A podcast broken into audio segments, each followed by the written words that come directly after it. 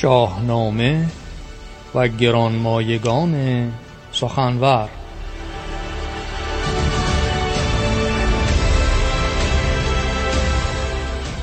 داستان فرانک بخش سوم و پایان داستان.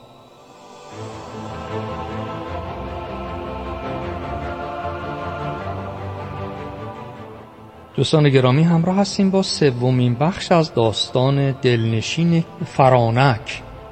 زنی بود آرایش روزگار درختی کزو فر شاهی بباد. فرانک بودش نام و فرخنده بود به مهر فریدون دلاگنده بود. هفته گذشته آشنا شدیم فرانک مادر فریدون که با پهلوانی و خردگرایی و آزاد اندیشی که داشت فرزند را از دست زحاک نجات میده او را بزرگ می‌کنه مخفیانه و روزی است که فریدون بر زحاک با یاری کاوه پیروز میشه و هنگامی است که فرانک به دیدار فرزند میره او را ستایش می‌کنه و مهمترین بخش این داستان جایی است که فرانک هنگامی که می‌بینه فرزند او بر تخت شاهی نشسته او میگه که فرزندم دل بندم. تلاش بکن که در زندگی اندیشه نیک داشته باشی رفتار نیک داشته باشی. مباد که جز داد و نیکی اندیشه در سر بپرورانی. و فرانک بود که مخفیانه به دیگرانی که نیاز داشتن اما به خاطر متانت طبعی که داشتن نمی‌خواستن بیان کنن نیاز خودشون به اونها کمک می‌کرد بدون اینکه بخواد نام ببره. اما در برنامه امروز یک نتیجه گیری از نقش فرانک و فرانک های امروز روزگار ایران داریم.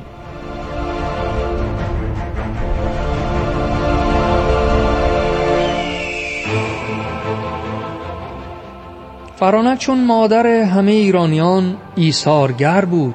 و رنج دیده فرزند.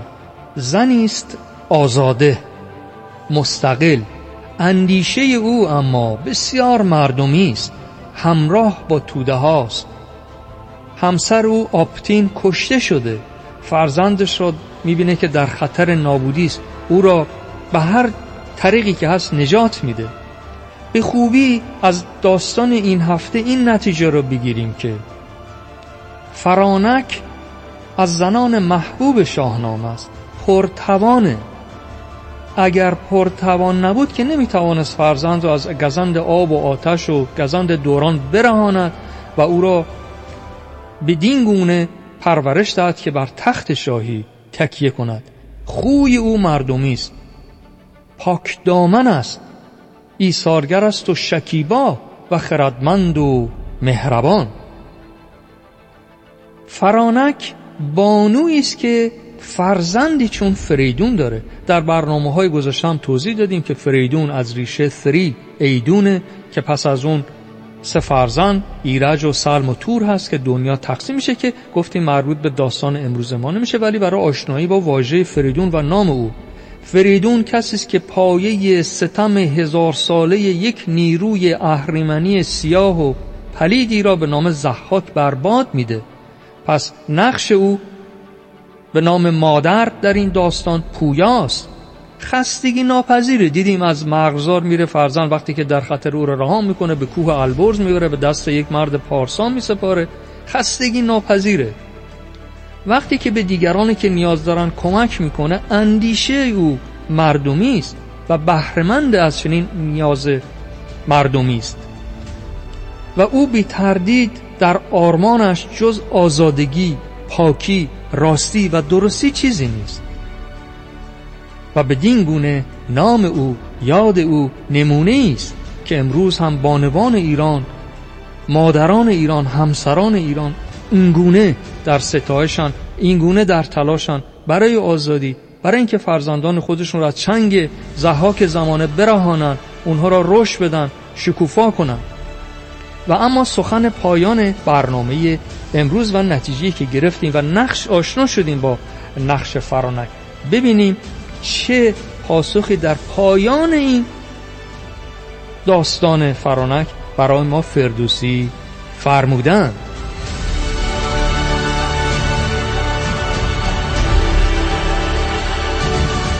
و این سخنان تو گویی از زبان فرانک می باشد بیا جهان را به بد نسپریم. به کوشش همه دست نیکی بریم. نباشد همین نیک و بد پایدار همان به که نیکی بود یادگار. همان گنج دینار و کاخ بلند نخواهد بودن مر تو را سودمند. سخن ماند از تو همی یادگار. سخن را چنین خارمایه مدار. فریدون فرخ فرشته نبود. ز مشک و ز عنبر سرشته نبود. به داد و دهش یافت آن نیکویی. تو داد و دهش کن فریدون تویی. فریدون ز کاری که کرد ایزدی نخستین جهان را بشست از بدی. و دیگر که گیتی ز نابخردان بپردخت و بستد ز دست بدان. سه دیگر که کین پدر باز خواست جهان ویژه بر خویشتن کرد راست. اما همین حرفا میگه نمیمونه که چیزی از ما به یادگار میمونه نیکیست. بیا تا جهان را به بد مسپریم جهانا چه بدمهر و بدگوهری که خود پرورانی و خود بشگری و سرانجام فریدون است. جهان جهان دیگری را سپرد بجز درد و اندوه چیزی نبرد. درود بر مادران درود بر فرانک ها درود بر فرنگیس ها کتایون ها سین دخت ها جریره ها گرد آفرید ها گردویه ها و در برنامه آینده باز خواهیم رفت با بانویی که پادشاه میشه و دنیا از عدل و داد او آباد. همای چهرزاد را هفته آینده برای دوستان خواهم گفت. پیروز و شاد باشید و تا می توانید مهر افرازید و شاد زید.